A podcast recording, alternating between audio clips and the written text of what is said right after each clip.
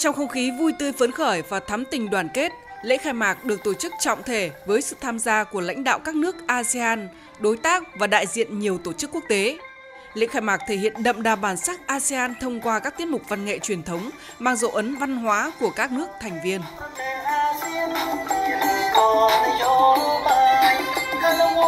Phát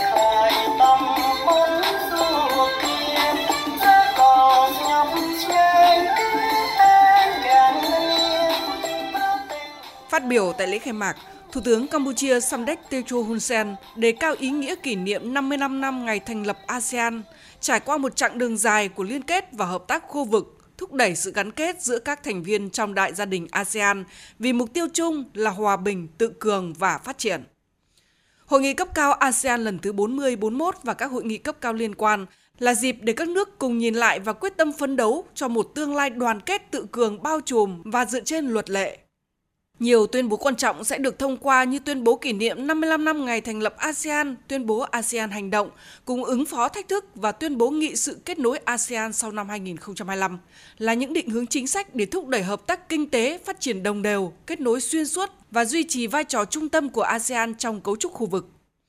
Trải qua 3 năm dịch bệnh COVID-19, với tinh thần đoàn kết và nỗ lực bền bỉ của từng nước thành viên và cả gia đình ASEAN, có thể nói ASEAN đã thành công vượt qua dịch bệnh, nối lại các hoạt động kinh tế, đặc biệt là tốc độ tăng trưởng kinh tế của khu vực được dự báo khả quan đạt mức khoảng 5% trong năm 2022 và 2023, là mức tăng trưởng khả quan so với thế giới.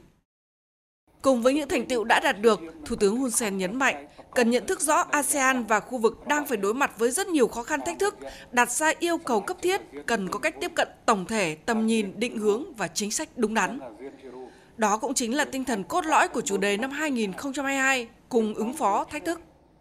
Trong bối cảnh đó, ASEAN cần ưu tiên cao nhất cho duy trì đoàn kết thống nhất và vai trò trung tâm để cùng nhau vượt qua thách thức, xây dựng cộng đồng ASEAN tự cường cho tất cả người dân. Hướng tới tương lai, ASEAN cần phát huy mạnh mẽ những giá trị làm nên thành công của ASEAN trong suốt hơn 5 thập kỷ qua. Đó là những kết quả của sự nỗ lực bền bỉ phấn đấu mà tất cả chúng ta cần trân trọng giữ gìn để ghi tiếp những dấu ấn thành công trong các chặng đường tiếp theo.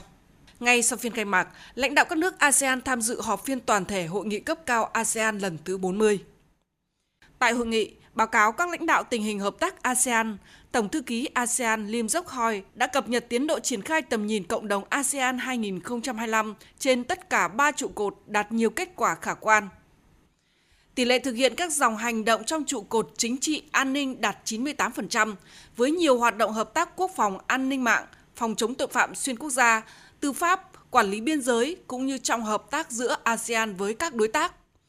Tăng trưởng GDP ở khu vực được dự báo khả quan đạt mức khoảng 5% trong năm 2022 và 2023. Thương mại và đầu tư nước ngoài tiến triển tích cực bất chấp thách thức toàn cầu do căng thẳng địa chính trị, lạm phát gia tăng và tài chính thắt chặt. Đặc biệt là du lịch chứng kiến sự phục hồi mạnh mẽ nhờ các chương trình tiêm phòng vaccine trên diện rộng. Hợp tác giáo dục, y tế, môi trường, văn hóa nghệ thuật, phát triển nguồn nhân lực, ứng phó biến đổi khí hậu tiếp tục được quan tâm đẩy mạnh nhằm nâng cao chất lượng cuộc sống cho người dân. Lãnh đạo các nước đánh giá cao nỗ lực của Chủ tịch Campuchia dẫn dắt và định hướng hợp tác ASEAN với nhiều sáng kiến quan trọng như tuyên bố về tầm nhìn lãnh đạo ASEAN về ASEAN hành động cùng ứng phó thách thức, tuyên bố kỷ niệm 55 năm ngày thành lập ASEAN, hội nghị lãnh đạo nữ ASEAN lần thứ hai về khơi dậy tiềm năng kinh doanh phụ nữ, đối thoại toàn cầu ASEAN. Thành tựu của ASEAN trong 5 năm qua là minh chứng mạnh mẽ về sự tự cường và khả năng thích ứng. Các nước khẳng định yếu tố làm nên thành công của ASEAN trong cả quá khứ, hiện tại và tương lai chính là nỗ lực và quyết tâm của tất cả các nước thành viên duy trì đoàn kết và vai trò trung tâm của ASEAN. Các lãnh đạo hoan nghênh những nỗ lực xây dựng tầm nhìn cộng đồng ASEAN sau năm 2025, nhấn mạnh ý nghĩa và tính chất định hướng bao trùm của văn kiện với hợp tác liên kết ASEAN trong thập kỷ tới, đặc biệt là những chuyển động phức tạp khó lường của tình hình khu vực và quốc tế. Các nước nhất trí tầm nhìn cần có sự kế thừa tiếp nối và cập nhật những xu hướng và những vấn đề đang nổi lên, bảo đảm vai trò và duy trì tính phù hợp của ASEAN trong bối cảnh mới. Các lãnh đạo cũng nhất trí thông qua các khuyến nghị nâng cao hiệu quả hoạt động của ASEAN, tăng cường phối hợp liên ngành và liên trụ cột và giao các cơ quan liên quan khẩn trương triển khai, sớm đưa các biện pháp đi vào cuộc sống. Trên cơ sở các báo cáo đánh giá của ba trụ cột chính trị an ninh kinh tế và văn hóa xã hội, lãnh đạo các nước thông qua tuyên bố về việc Timor-Leste xin gia nhập ASEAN, bày tỏ ủng hộ về nguyên tắc cam kết của Timor-Leste là thành viên thứ 11 của ASEAN, trao đổi quy chế quan sát viên cho Timor-Leste và giao hội đồng điều phối ASEAN xây dựng lộ trình cho việc gia nhập của nước này để trình lên hội nghị cấp cao ASEAN lần thứ 42 xem xét quyết định. Nhân dịp này, các lãnh đạo bày tỏ đánh giá cao những nỗ lực và đóng góp thực chất của Tổng thư ký Lim Dok Hoi trong 5 năm qua, góp phần thúc đẩy tiến trình xây dựng cộng đồng ASEAN, nâng cao vị thế và ảnh hưởng của ASEAN. Hội nghị cũng nhất trí bổ nhiệm ông Cao Kim Uân làm Tổng thư ký ASEAN nhiệm kỳ 2023-2027. Phát biểu tại hội nghị, Thủ tướng Chính phủ Phạm Minh Chính khẳng định Việt Nam sẵn sàng phối hợp chặt chẽ cùng Campuchia và các nước ASEAN bảo đảm thành công của hội nghị. Chia sẻ ý kiến của các nhà lãnh đạo về những khó khăn thách thức đặt ra cho ASEAN, Thủ tướng bày tỏ ủng hộ chủ đề của năm 2022 cùng ứng phó thách thức là hết sức đúng đắn và kịp thời. Tiến trình 55 năm qua của ASEAN cho thấy đoàn kết là yếu tố quyết định làm nên thành công của ASEAN và là sức mạnh để ASEAN giữ vững ổn định trong bối cảnh bất ổn hiện nay. Trên tinh thần đó, Thủ tướng khẳng định càng đối mặt với khó khăn thách thức, ASEAN càng cần phải phát huy tinh thần tư duy cộng đồng, hành động cộng đồng, kề vai sát cánh, tự cường và chủ động ứng phó với mọi thách thức. Điều này được thể hiện rõ nét qua các thành tựu của ASEAN trong phòng chống dịch và phục hồi kinh tế. Thủ tướng đề nghị ASEAN thúc đẩy các bài học kinh nghiệm về hợp tác và phối hợp hành động trong kiểm soát, ứng phó và ngăn ngừa dịch bệnh. Theo đó, Thủ tướng đề xuất tổ chức diễn đàn cấp cao thúc đẩy quan hệ đối tác về phục hồi đồng đều và tăng trưởng bền vững ở ASEAN, dự kiến trong nửa đầu năm 2023. Với phương châm lấy người dân là trung tâm mục tiêu và động lực của tiến trình xây dựng cộng đồng, Thủ tướng đề nghị tầm nhìn cộng đồng ASEAN sau năm 2025 dành sự quan tâm thỏa đáng tới mọi nhóm xã hội, thúc đẩy tăng trưởng bao trùm và bảo đảm thụ hưởng công bằng của mọi người dân, gắn kết hài hòa phát triển đồng đều và tăng trưởng bền vững và các chính sách thúc đẩy hạ tầng cứng và hạ tầng mềm tại tiểu vùng với tiến trình chung của ASEAN nhằm tạo ra sức mạnh cộng hưởng và động lực phát triển cho toàn khu vực. Trong tình hình kinh tế khu vực và toàn cầu suy giảm, Thủ tướng nhấn mạnh ASEAN cần mở cửa mạnh mẽ thị trường, tháo gỡ các rào cản thương mại, cùng nhau tạo ra động lực tăng trưởng mới để bắt kịp xu hướng chuyển đổi lớn hiện nay. Đề nghị tăng cường phối hợp đào tạo nghề, nhất là trong các ngành nghề mới nổi để nâng cao năng lực thích ứng linh hoạt và hiệu quả. Trong đó, cùng với xu thế phát triển xanh, các nước cần tăng cường hợp tác phát triển chính phủ số, kinh tế số, kinh tế xanh, kinh tế tuần hoàn, xã hội số để đưa chuyển đổi số, kinh tế xanh, kinh tế tuần hoàn thực sự trở thành động lực phát triển mới ở khu vực. Cùng với lãnh đạo các nước ASEAN, Thủ tướng bày tỏ ủng hộ về nguyên tắc Timor-Leste gia nhập ASEAN theo các quy trình thủ tục trong ASEAN. Theo đó, trước mắt giao quy chế quan sát viên cho Timor-Leste. Đối với các vấn đề quốc tế và khu vực, Thủ tướng khẳng định ASEAN cần giữ vai trò trung tâm, trong đó cần thúc đẩy thực hiện đầy đủ và hiệu quả tuyên bố ứng xử của các bên ở Biển Đông, nỗ lực xây dựng bộ quy tắc ứng xử COC hiệu quả, thực chất, phù hợp với luật pháp quốc tế, trong đó có Công ước Liên Hợp Quốc về luật biển năm 1982. Kết thúc hội nghị, lãnh đạo các nước ASEAN thông qua nhiều tuyên bố quan trọng như tuyên bố tầm nhìn lãnh đạo ASEAN về cùng ứng phó thách thức, tuyên bố kỷ niệm 55 năm ngày thành lập ASEAN, tuyên bố chương trình nghị sự kết nối ASEAN sau năm 2025. Tại hội nghị cấp cao ASEAN lần thứ 41 với trọng tâm thảo luận về quan hệ đối ngoại của ASEAN, cấu trúc khu vực và các vấn đề khu vực và quốc tế cùng quan tâm.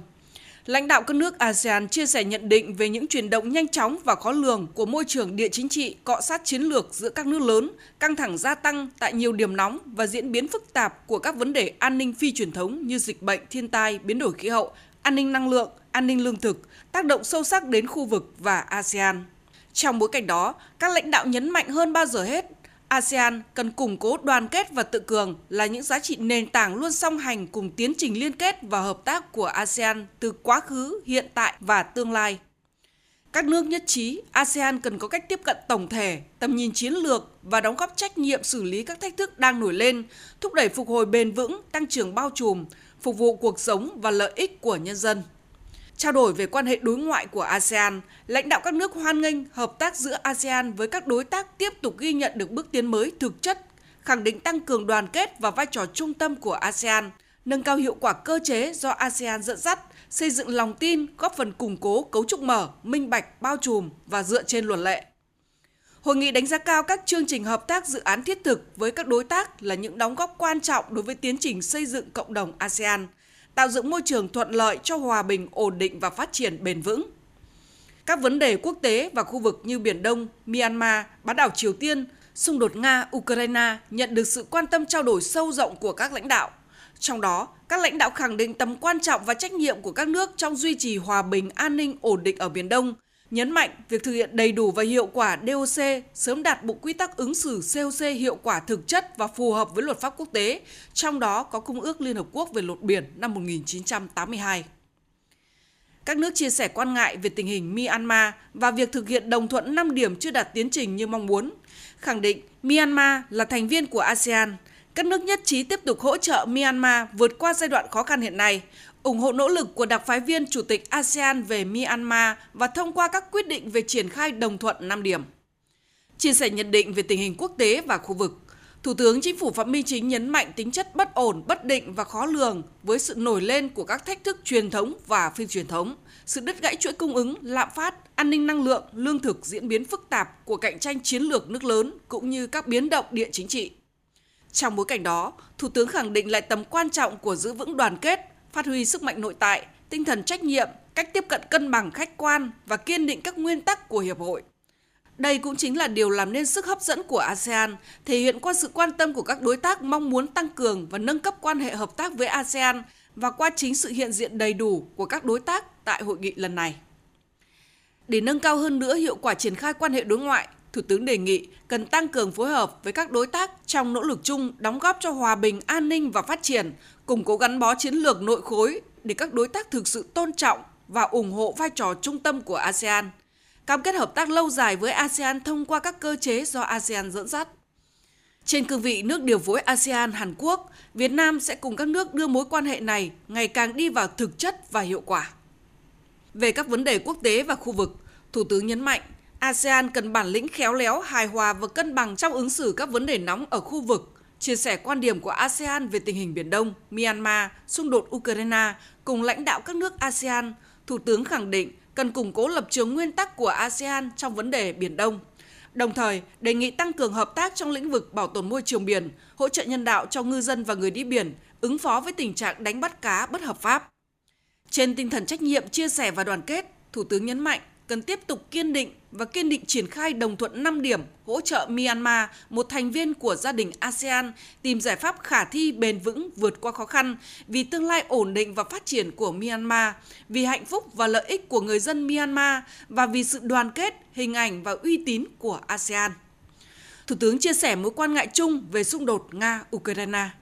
đề cao ý nghĩa và giá trị của hòa bình, khẳng định tôn trọng độc lập chủ quyền và toàn vẹn lãnh thổ chính là nguyên tắc nền tảng của đời sống quan hệ quốc tế, là điều kiện tiên quyết cho kiến tạo hòa bình và an ninh quốc tế.